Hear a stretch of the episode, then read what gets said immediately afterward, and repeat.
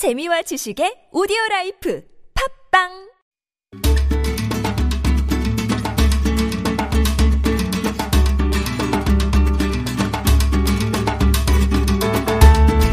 한 권의 책으로 나를 돌아보고 세상을 만나는 시간이죠. 한창완의 책가방 세종대학교 만화 애니메이션학과 한창완 교수님 오셨습니다. 안녕하세요. 안녕하세요. 아 정말 요새 그 비 때문에 한숨이 저절로 나왔었는데 네, 오늘은. 조금 쉬어가는 그런 교수님 올 때는 해가 있었나요? 저는 네, 해가 있었습니다. 있었습니다. 있었어요? 네, 있었습니다. 아, 또 이제 예, 예. 왔다가 갔다가 예, 하는구나. 그런 와중입니다. 아, 출발할 때는 좀 어, 구름이 많았었는데 이 도착할 때는 아주 예. 밝은 해가 있었습니다. 예. 교수님 요즘 한숨 짓게 만드는 게또 그렇죠. 있을까요? 비죠, 저도. 아, 저도 비. 그냥 요즘은 방학이라 아, 제가 요즘은 집이 그 인테리어 공사하느라고 밖에 나와 삽니다. 네. 예, 그래서 학교 게스트하우스에 사는데 한숨 짓는 게 외로워서 한숨 지겠어요. 예. 아침부터 저녁까지 그 게스트하우스 방에서 일어나서 연구실 가서 있다가 예.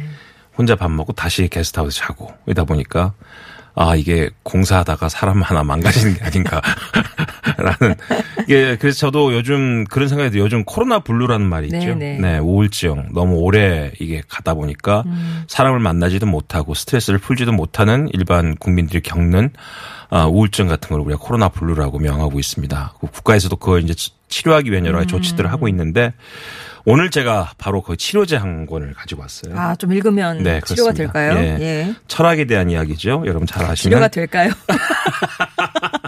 철학. 예. 제가 철학은 어렵죠. 네. 제 대학 때 제가 제일 싫어했던 과목이 철학개론인데, 어, 그런데 이런 철학 아주 쉽게 설명해 준 철학자가 있습니다. 네. 강신주 씨지요. 아, 이 강신주 씨가 이번에 새 책을 냈는데 새 책 제목이 한 공기의 사랑 아낌의 인문학이라는 책입니다. 제목은 조금 어렵네요. 한 공기의 사랑, 아낌의 인문학. 네. 예. 이게 뭐 거리의 철학자, 강당에 서지 않는 철학자 이렇게 알려지고 있는 강신주 아. 선생인데 그동안 여러분 잘 아시는 강신주의 감정 수업 제가 한번 소개해 드렸죠. 철학이 필요한 시간, 철학적 시읽기의 즐거움, 강신주의 다상담, 상처받지 않을 권리 많은 책을 쓰셨는데 음. 꽤 오랫동안 책이 안 나오고 있었습니다. 네네. 이번에 책을 보니까 살도 무지하게 많이 빠지셨고 최근에 EBS에서 EBS 클래스에서 강의를 하셨죠. 근데 그 강의했던 내용을 정리한 책이 아. 바로 한공기의 사랑 아낌의 인문학입니다. 제가 이 책을 읽고 나서 음 나름대로 제가 아 한숨 쉴 수 있었던 그 상황, 네. 한숨이 나왔던 상황이 조금씩 치유되는 상황을 느꼈어요. 제가. 어. 그래서 제가 아 철학을 학교 때는 참 싫어했지만 이분이 쓴 책을 읽어보면 철학이란 건 대화를 통한 이해의 논리다라는 생각이 들어요. 아, 이분이 쓴 글을 쭉 읽다 보면, 아, 맞아, 맞아. 그렇지. 그렇게 생각할 수 있겠구나. 그러면 조금 모든 게 설명이 되네. 그러니까 실제 스스로 설명할 수 있어야 해결이 시작될 수 있는데, 철학을 통해서 나를 해석하고, 스스로 묻고 답할 수 있는 그 경험을 얻게 되는 게 바로 이 책이 아닌가라는 생각이 들어서 오늘 소개해 드릴까 합니다. 네, 그러면 오늘 에, 갖고 오신 책은 철학자 강신주 씨가 쓴 한 공기의 사랑 아낌의 인문학인데 미리미리 퀴즈 드릴게요. 이 책에는 불교의 철학과 관련된 여덟 가지의 키워드가 등장합니다. 고, 무아, 정, 인연, 주인, 애, 생, 그리고 뿅뿅 이것인데요. 무지하게 오늘 어렵죠? 네. 아, 인생은 고야 할 때 그 고, 무아, 네. 정, 인연, 주인, 애, 생, 학- 그리고 이거. 불교에서 뿅뿅은 아무리 영원하길 바라고 노래해도 우리의 경험계 안에서 영원은 존재하지 않는다는 의미예요. 모든 집착을 떠난 경지를 뜻하는 말이고, 무념 뿅뿅이라는 표현으로 자주 씁니다. 이것은 무엇일까요? 1번 무상, 2번 해탈, 3번 초월. 아, 앞에 무념자를 붙여서 조금 그렇죠. 자연스러운 거. 이어지면 되는 거죠. 예. 네. 1번 무상, 2번 해탈, 3번 초월. 정답 아시는 분들은 TBS 앱이나 50원의 유료 문자 메시지 우물정 0951번으로 보내주시기 바랍니다. 이 강신주 철학자가 강연을 하고 나면 많은 분들이 강연 이후 시간을 더 많이 기다린대요. 질문하려고. 아. 그 마치 이 철학자에게 내 고민을 좀 얘기하면 그 해결될 수 있지 않을까라는 네네네네. 기대를 하시는 것 같아요.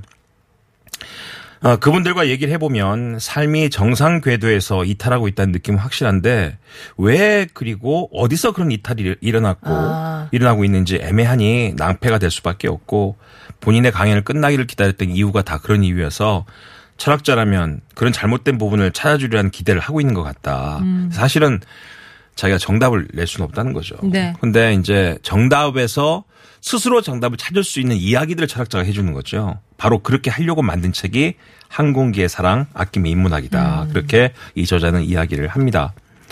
아, 서문에서 이분이 그런 얘기를 해요. 사람이 늦게 집에 갑니다. 배가 고프죠. 그럼 집에 있는 어머니나 아, 집에 있는 사람이 집을 고생했다고 집밥을 차려줍니다. 네. 그 집밥이 어, 한 공기를 먹으면 되게 배가 부릅니다. 그런데 어우 잘 먹네 이러면서 더 먹지 하고 두 공기, 세 공기, 네 공기를 먹인다고 생각해 봅시다. 네. 우리 아들 잘 먹네. 아이고 우리 딸 잘 먹네라고 엄마가 밥을 주면서 내 사랑이야 라면서 한 공기, 두 공기, 세 공기를 한 가마니까지 준다고 생각해 보시면 그거는 결국은 사랑이 아닐 수 있다. 아. 이 고민에서 시작합니다. 그걸 그 부분 제가 읽어드리겠습니다. 네.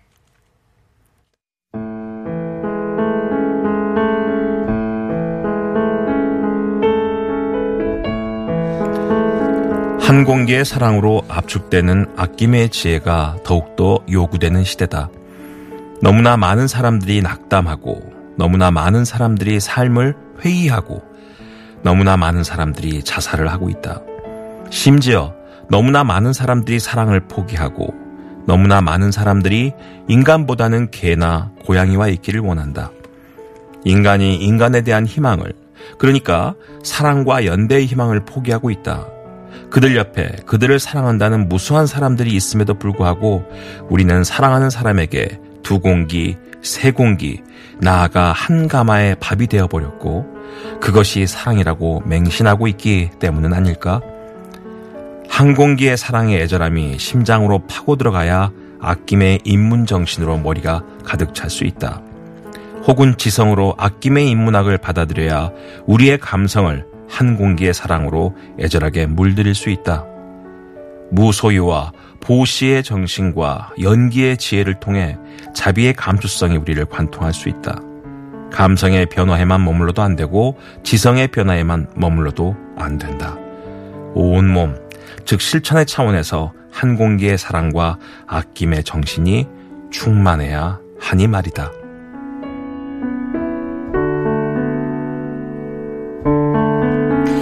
어, 이건 여기 써, 쓰여 있는 낱말들을 보면 진짜 불교 철학 용어들이 많이 있고 한 공기의 사랑, 한 그릇의 사랑이었군요, 결국은. 그렇습니다. 음, 음, 음. 어, 이 강신주 철학자가 이 책에서는 방금 말씀하신 것처럼 불교 철학을 얘기합니다. 네. 불교 철학을 통해서 우리가 지금 삶에서 겪는 여러 가지 고통과 어려움을 스스로 어떻게 해결해 나갈 수 있을 것인가 그 동기부여를 주는 책인데요. 여덟 chapter, chapter로 이루어져 있습니다. 아, 고, 무상, 무아, 정, 인연, 주인, 애, 생. 그리고 아, 이 모든 줄거 어, 그 chapter는 한 공기의 사랑과 아낌의 정신을 나누고 있고요. 그 중에 7강과 8강은 여섯 chapter의 지혜를 모아서 아낌의 인문학을 모색하는 방법을 얘기합니다. 그러면서 또 그 각 챕터도 세 가지로 구성되어 있어요. 가슴으로 애절하게, 또 머리로 냉정하게, 첫걸음을 당당하게 이렇게 과정으로 돼 있고 중간 중간에 그 김선우 시인의 시가 써 있습니다. 네. 이 김선우 시인의 시는 이 철학자가 얘기하고 있는 모토의 고민의 시작을 시로 시작하거든요. 아. 근데 처음에 그 시를 읽을 때는 왜 이 시를 인용하지 생각했는데 음. 그 내용을 다 읽다 보면 아, 이시구나. 이 시가 갖고 있는 숨겨진 말들이 이런 뜻이구나라고 해서 한 장이 끝나고 한 챕터가 끝나고 나서 다시 그 시를 읽어보면 오 본인이 그 시를 설명할 수 있을 정도 수준이 됩니다. 음. 네네. 그래서 그 시를 설명하면서 결국 우리도 문제를 좀 해결해 나가는 게 아닌가라는 생각이 듭니다. 아마 제가 지금 말씀드린 것처럼 충분히 이해가 됐을 겁니다. 그 한 그릇의 밥이라는 거, 한 그릇의 사랑이라는 거, 그게 사실은 너무너무 어렵죠. 얼마가 적당한 양인지도 잘 모르겠고, 사람 자식들에게 얘기할 때 내가 다 너 생각해서 하는 거야. 다 너 앞에 너 미래 때문에 그런 거야. 라고 부모는 학원을 보내죠. 너 잘 되라고. 잘 되라고. 근데 그게 어떻게 보면 그 애한테는 한가마니가 될 수 있다는 거죠. 아, 어, 눌리는 두- 거죠, 눌리는 두 그릇, 세 거. 그릇이 아니라 한가마니가 되는 거고 그러다 보니까 고통에 너무 익숙한 삶을 살아온 게 아닌가라는 생각이 아. 들어요. 저희 세대도 그랬거든요. 네. 다 너, 다너 거지 뭐. 공부하면 남준이 다너 거야. 그러면서 막 뭘 시키셨던 그런 과거 때문에 학교에서도 무지하게 많이 맞았거든요. 시험 틀리면 맞고. 근데 그런 과정을 묵묵하게 지켜내면서 우리 스스로 그런 고통이 또 있을 거라는 걸 막연히 생각하고 살아왔던 삶이 아닌가. 아. 그러다 보니까 어느 날 순간 편안하잖아요. 그럼 불안해. 어. 내가 왜 편안하지? 도대체 뭐가 오려고 지금 편안하지? 어. 이런 고통이 늘 앞에 있다는 거죠. 예, 예, 예. 그러니까 행복하려고 태어난 게 아니라 평생 고통받으려고 태어난 게 아닌가. 어, 너무 슬프다. 라는 사람들의 본능적인 고민을 몸속에 내재하고 살기 때문에 네. 조금만 환경이 달라지고 조금만 다른 사람과 만나지 못하게 되는 이런 코로나 상황이 되면 더 우울한 상황이 나올 수밖에 아. 없다. 이 책의 내용에서는 그렇게 나옵니다. 네. 김선우 시인의 첫 번째 나오는 시가 고쳐 쓰는 묘비라는 시입니다. 이렇게 시작해요. 태어날 때 울음을 기억할 것. 웃음은 울음 뒤에 배우는 것. 축하한다 삶의 완성자여. 장렬한 사랑의 노동자여. 이렇게 네 줄로 시작합니다. 그 뭔 소리야? 예, 어. 이게 뭔 소리야? 근데 이 일장을 읽다 보면 사람들은 태어날 때 울고 태어나죠. 음. 엄마 뱃속에 나올 때 웃고 나오는 애는 없습니다. 깔깔깔하면서 그렇죠. 나온 애는 없죠. 호흡이 달라지기 때문에 그래요. 음. 엄마의 뱃속에서 물속에 살다가 처음으로 허파로 호흡을 하면서 놀라운 거지. 아. 그리고 이 철학자의 말처럼 처음 맡아본 냄새가 나오는 거야. 병원 어. 냄새, 약 냄새, 이상한 냄새와 따뜻했던 엄마 몸이 아니라 차가운 공기와 이 속에서 자신이 너무 다른 세상에 나온 걸 놀란 아이가 본능적으로 운다는 거예요. 네. 그래서 그 아이가 너무 많이 울면 간호사들이 꼭 어떻게 하냐면 애를 강, 강보로 싸운 다음에 엄마 옆에 이렇게 애를 가슴에 아, 안겨주죠. 그럼 네. 애가 처음으로 웃기 시작한대요. 웃어요? 예. 어. 책에는 그렇게 돼 아, 있습니다. 네. 예. 애가 그렇게 많이 울던 아이들도 자, 어. 잠잠해지면서 우는 아이도 있다는 거죠. 책에서는 그렇게 있는데 뭐냐면 엄마의 호흡과 엄마의 느낌을 다시 찾았기 때문에 음. 아이들이 웃는다는 거죠. 결국은 웃음도 이렇게 울음 뒤에 배우는 거고 그런 과정에서 삶이 만들어지는 것이다. 아. 결국 우리의 인생은 모든 게 고통처럼 느껴지지만 그 고통을 참아낼 수 있는 거는 언젠가 느낄 수 있는 잠깐만의 행복이 있다는 잠재적인 희망 때문에 고통을 이겨낼 수 있는 것이다. 예, 그런 학습을 한다는 것이죠. 그걸 바로 그 학습을 하기 위해서 배우는 게 타인에 대한 사랑을 배우게 되고 나보다 다른 사람을 사랑할 수 있는 여유를 갖게 되면서 사람들은 또 웃음을 찾게 된대요. 네. 그 사랑이 노동의 과정이다. 그럼 이 다시 읽어보면 이 시가 어떤 의미인지를 알수 있게 된다는 것이죠. 어. 그- 그렇게 저도 읽어보니까 아, 이 책이 스스로 가르치고 스스로 배우는 책 중에 한 가지겠구나라는 생각을 하게 됩니다. 네. 아, 사- 이런 아주 좋은 부분이 있어요. 사찰에는요, 절에는 사물이 있대요. 네 가지 물건이 있는데 법고, 범종, 모고, 운판이라고 있답니다. 네. 법고라는 거는 되게 그 가죽으로 만들어진 북이죠. 네네. 그게 들짐승 가죽이래요. 어. 들짐승의 의미고요. 법고는 이 들짐승을 깨우는 겁니다. 이와 마찬가지로 범종은 인간을 깨우고요. 네. 모고는 아시다시피 나무로 만든 물고기죠. 그 모고를 막 때리지 않습니까? 네. 모고는 물고기를 깨우고 운판은 날짐승을 깨운대요. 아. 자, 봅시다. 법고, 범종, 모고, 운판 설명드렸죠? 새벽이 오면 사찰에서는 법고를 제일 먼저 친대요. 날짐승. 그렇죠. 아, 아, 들짐승. 들짐승. 네. 이어서 모고, 운판, 범종 순으로 친답니다. 사람이 맨 끝이네요. 그렇습니다. 어. 들짐승을 먼저 깨우고 최상위 포식자 인간을 가장 마지막에 깨우는 감수성이라는 거죠. 그러니까 약한 애들부터 깨우는 거야. 그래서 잘 살아라. 버텨라. 네. 이런 거 진짜 토끼를 깨우면서 독수리가 깨기 전에 너 빨리 깨어나서 주의하고 조심해라. 독수리한테는 사람이 깨기 전에 너 깨어나서 너 먹이를 찾아라. 사람한테도 아 이제 일어나서 먹이를 찾아라 할 거 아닙니까? 근데 사실은 이게 아주 모순적인 발언이라고 이 저자는 얘기합니다. 음. 결국 독수리가 배고픔 면하려면 토끼를 먹어야 되고 사람이 독수리를 먹어야 되고 결국은 모두가 다 서로 서로 먹는 먹이사슬에 있는 거 아니겠어요? 네. 결국은 그렇게 찬찬히 깨웠다 하더라도 결론적으로는 모두 다 고통 속에 살 수밖에 없다는 거죠.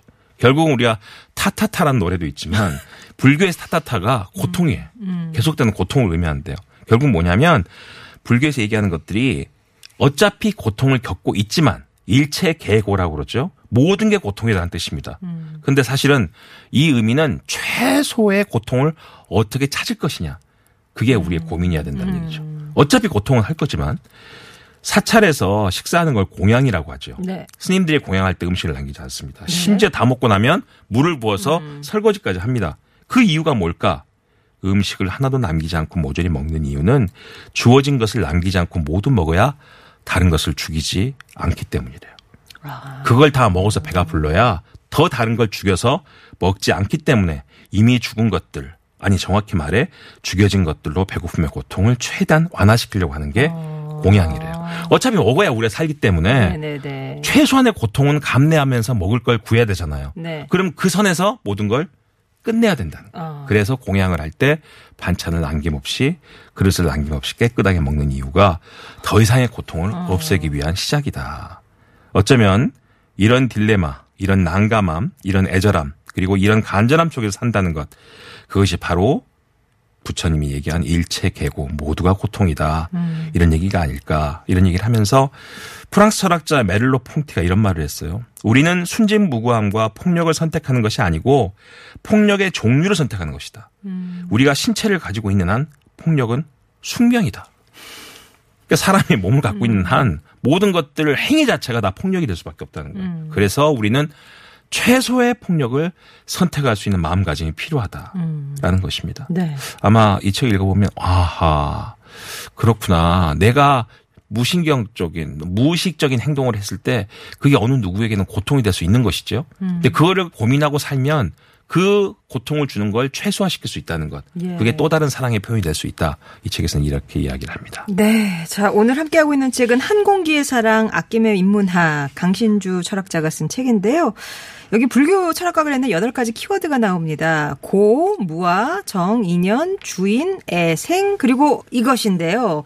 불교에서는 아무리 영원하길 바라고 노래해도 우리의 경험계 안에서 영원은 존재하지 않는다는 뜻을 나타낸다고 합니다. 무념 뿅뿅이라 는 표현에 자주 쓰이죠? 이 뿅뿅에 들어갈 말은 무엇일지 교수님 다시 한번 보게 주시겠어요?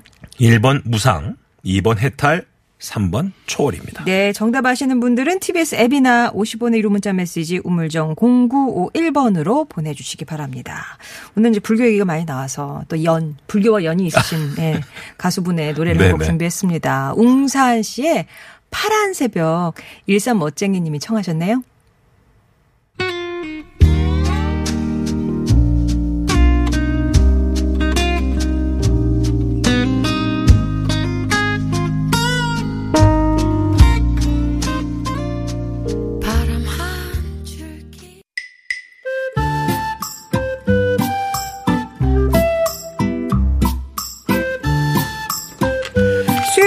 만나는 좋은 사람들 한창원의 책가방 오늘은 철학자 강신주 씨가 쓴 책이죠 한 공기의 사랑 아낌의 인문학 함께하고 있습니다.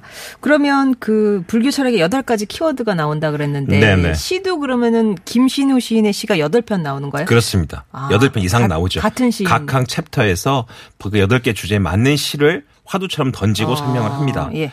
이런 부분도 있어요. 혁명이 대단한 게 아니라고 저자는 얘기합니다.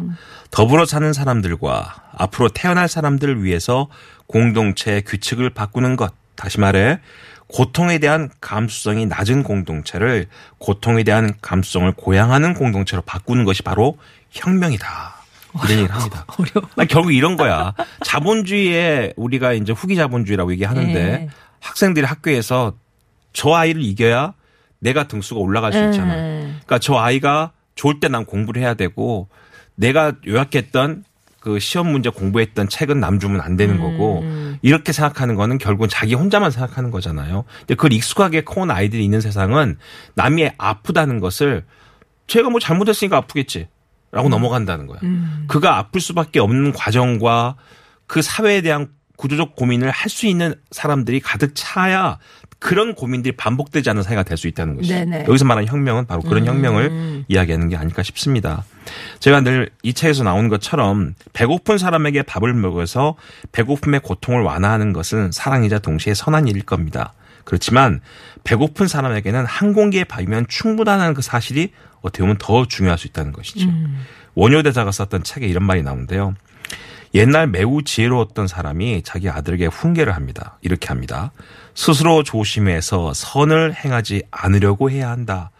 그러자 그 아들이 반문합니다. 어. 어, 그러면 반드시 악을 행하라는 말입니까? 아버지가 아들에게 화를 냅니다. 선마저도 행하지 말라고 했는데 하물며 악을 행해서야 되겠느냐? 아, 여기서 말하는 선이란 그 얘기입니다. 배고픈 사람한테는 한 공기 밥이면 되는데 예. 그거를 두 공기, 세 공기 선이라고 생각하고 먹인다는 거죠. 음. 그거는 결국 선이 아니다는 겁니다. 아. 예를 들어서 이런 경우도 책에서 나옵니다. 오랜만에 친구를 만나 이야기를 나누다가 정말로 즐거워서 이렇게 말해줘. 너랑 있으니까 너무 좋다. 외로움의 고통이 충분히 완화되었다는 뜻이죠. 음. 근데 이 말을 고지고대로 받아들인 친구가 그럼 난 너희 집에서 일주일 동안 같이 지낼까? 라고 하면 어떠시겠습니까? 가만히 눌리는 거죠. 그 아. 순간 친구는 두 공기, 세 공기의 밥이 되고 있는 음, 거죠. 타인의 고통에 대한 감수성이 있다면 우리는 다른 존재에게 있어 한 공기의 밥만큼만 사랑해야 된다는 겁니다.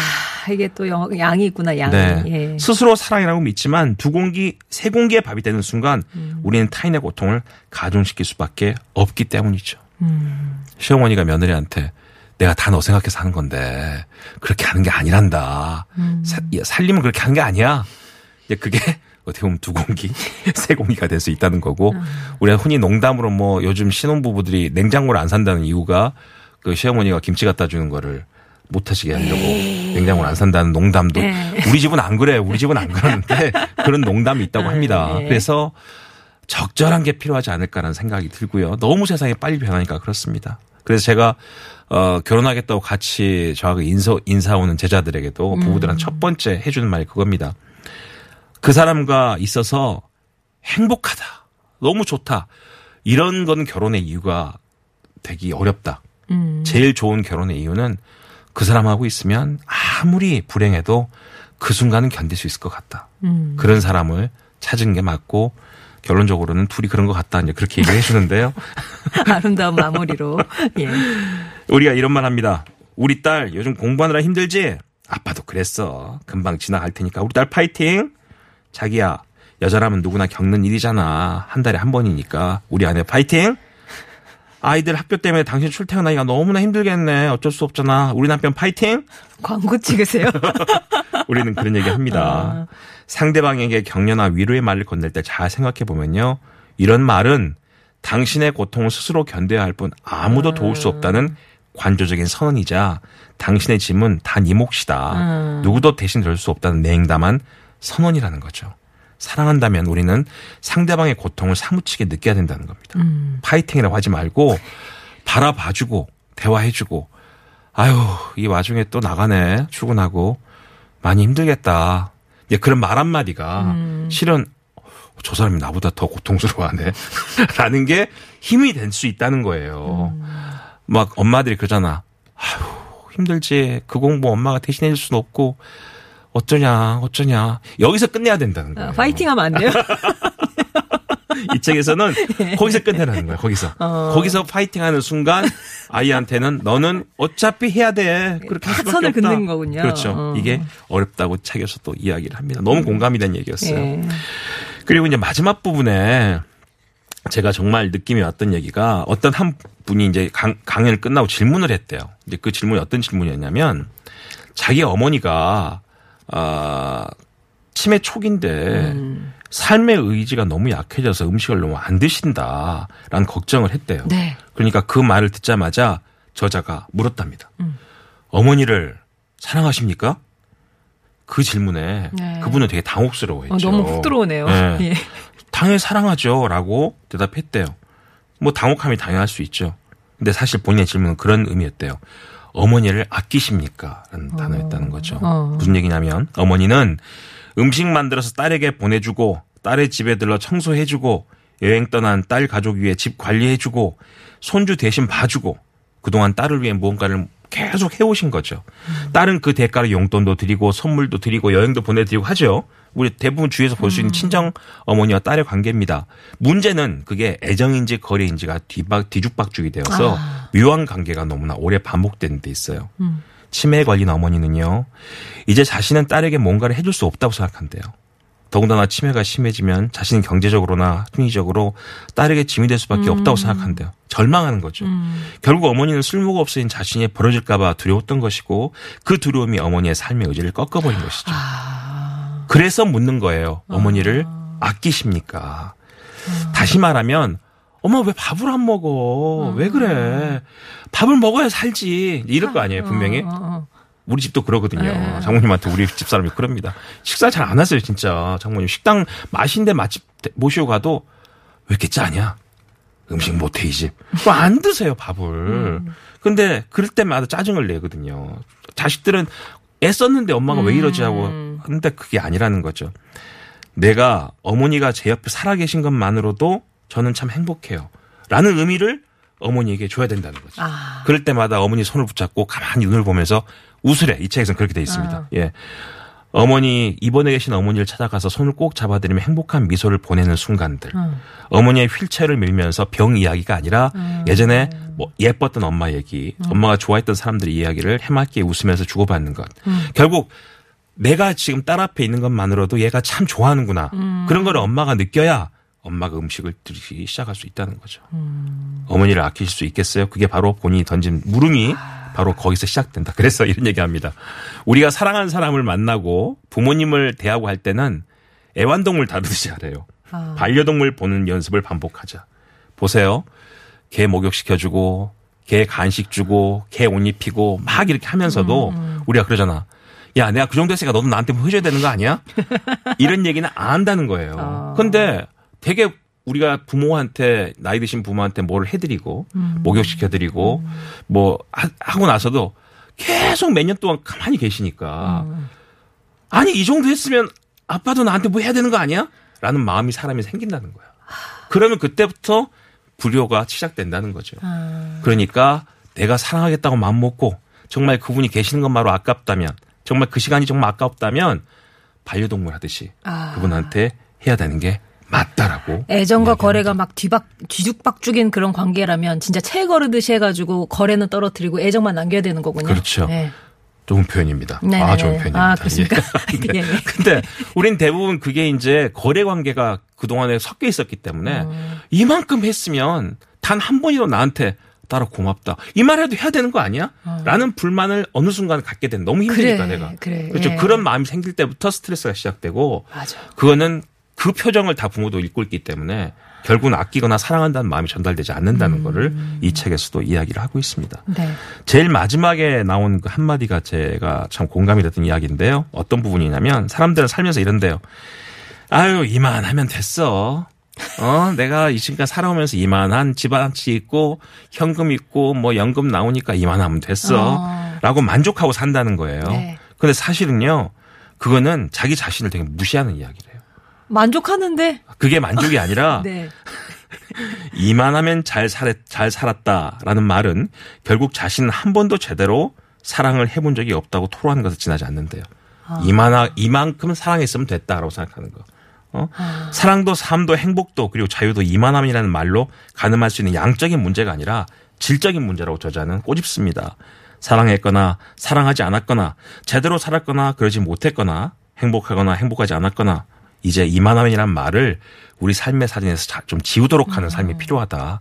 사랑도 삶도 행복도 어느 수준에 끝이 없다는 거예요. 더 해보고 더 두 사람이 어디까지가 만족할 수 없기 때문에 끊임없이 해주는 마음이 필요하지 하다가 아휴 이만하면 됐지 뭐 이거는 삶에서 좀 지우는 게 낫지 않겠나.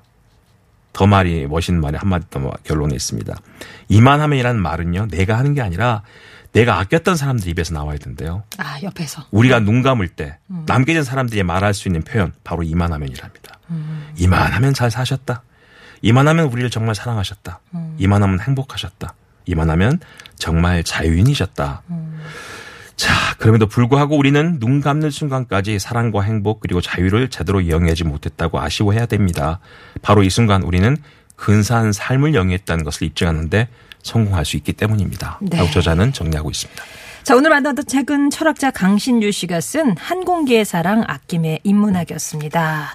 퀴즈 정답만 좀 말씀해 주세요, 교수님. 네, 무념뿅뿅이라고 좀 문제를 냈는데 무념 무상이죠. 예, 1번, 1번. 무상입니다. 네. 교수님 고맙습니다. 다음 주에 다시 뵐게요. 네, 오늘 함께 했던 책 제목 다시 한번 알려주세요 하셨는데요. 철학자 강신주 씨가 쓴 항공기의 사랑 아낌의 인문학이었습니다. 사랑을 주되 적당한 양을 줘야 되지 너무 많이 주게 되면 그 한 공기가 두 공기, 세 공기 되다 한 가마니가 되면 정말 눌려서 더 못 살겠죠. 어, 불교의 철학으로 좀 나눠본 책이었는데요. 한공예사랑 아낌의 인문학 함께 하셨습니다. 미리미리 퀴즈 당첨자는요. 2435번님, 해보삼님, 7212번님, 4039번님 이 네 분께 선물 보내드릴게요. 캥주님이 잠버릇 험한 아이 때문에 항상 몸이 찌뿌드드 했는데 계속되는 장마까지 보태서 우울했었어요. 지금은 창문 다 열고 환기 중인데 비 소식이 없다는 것만으로도 기분이 들뜨고 매미 소리도 귀가 즐거워요라고 한창 요 기분 예, 쭉 만끽하시기 바랍니다. 맘킴 5호번님은 화성에서 영업하는 50대 아줌마예요라고 하셨는데 오랜만에 날씨가 좋아서 지금 버스 타고 봉담에서 조합리로 가는 중입니다. 기분이 좋으시다고. 아, 이 파란 하늘 하단판 열리는 것만으로도 이렇게 기분 좋으신 분들이 많으신데. 일단은 뭐 일요일까지 장마 기간이고요. 그다음부터 또 한번 기대를 해봐야 되겠죠. 저는 내일 다시 뵙겠습니다. 고맙습니다.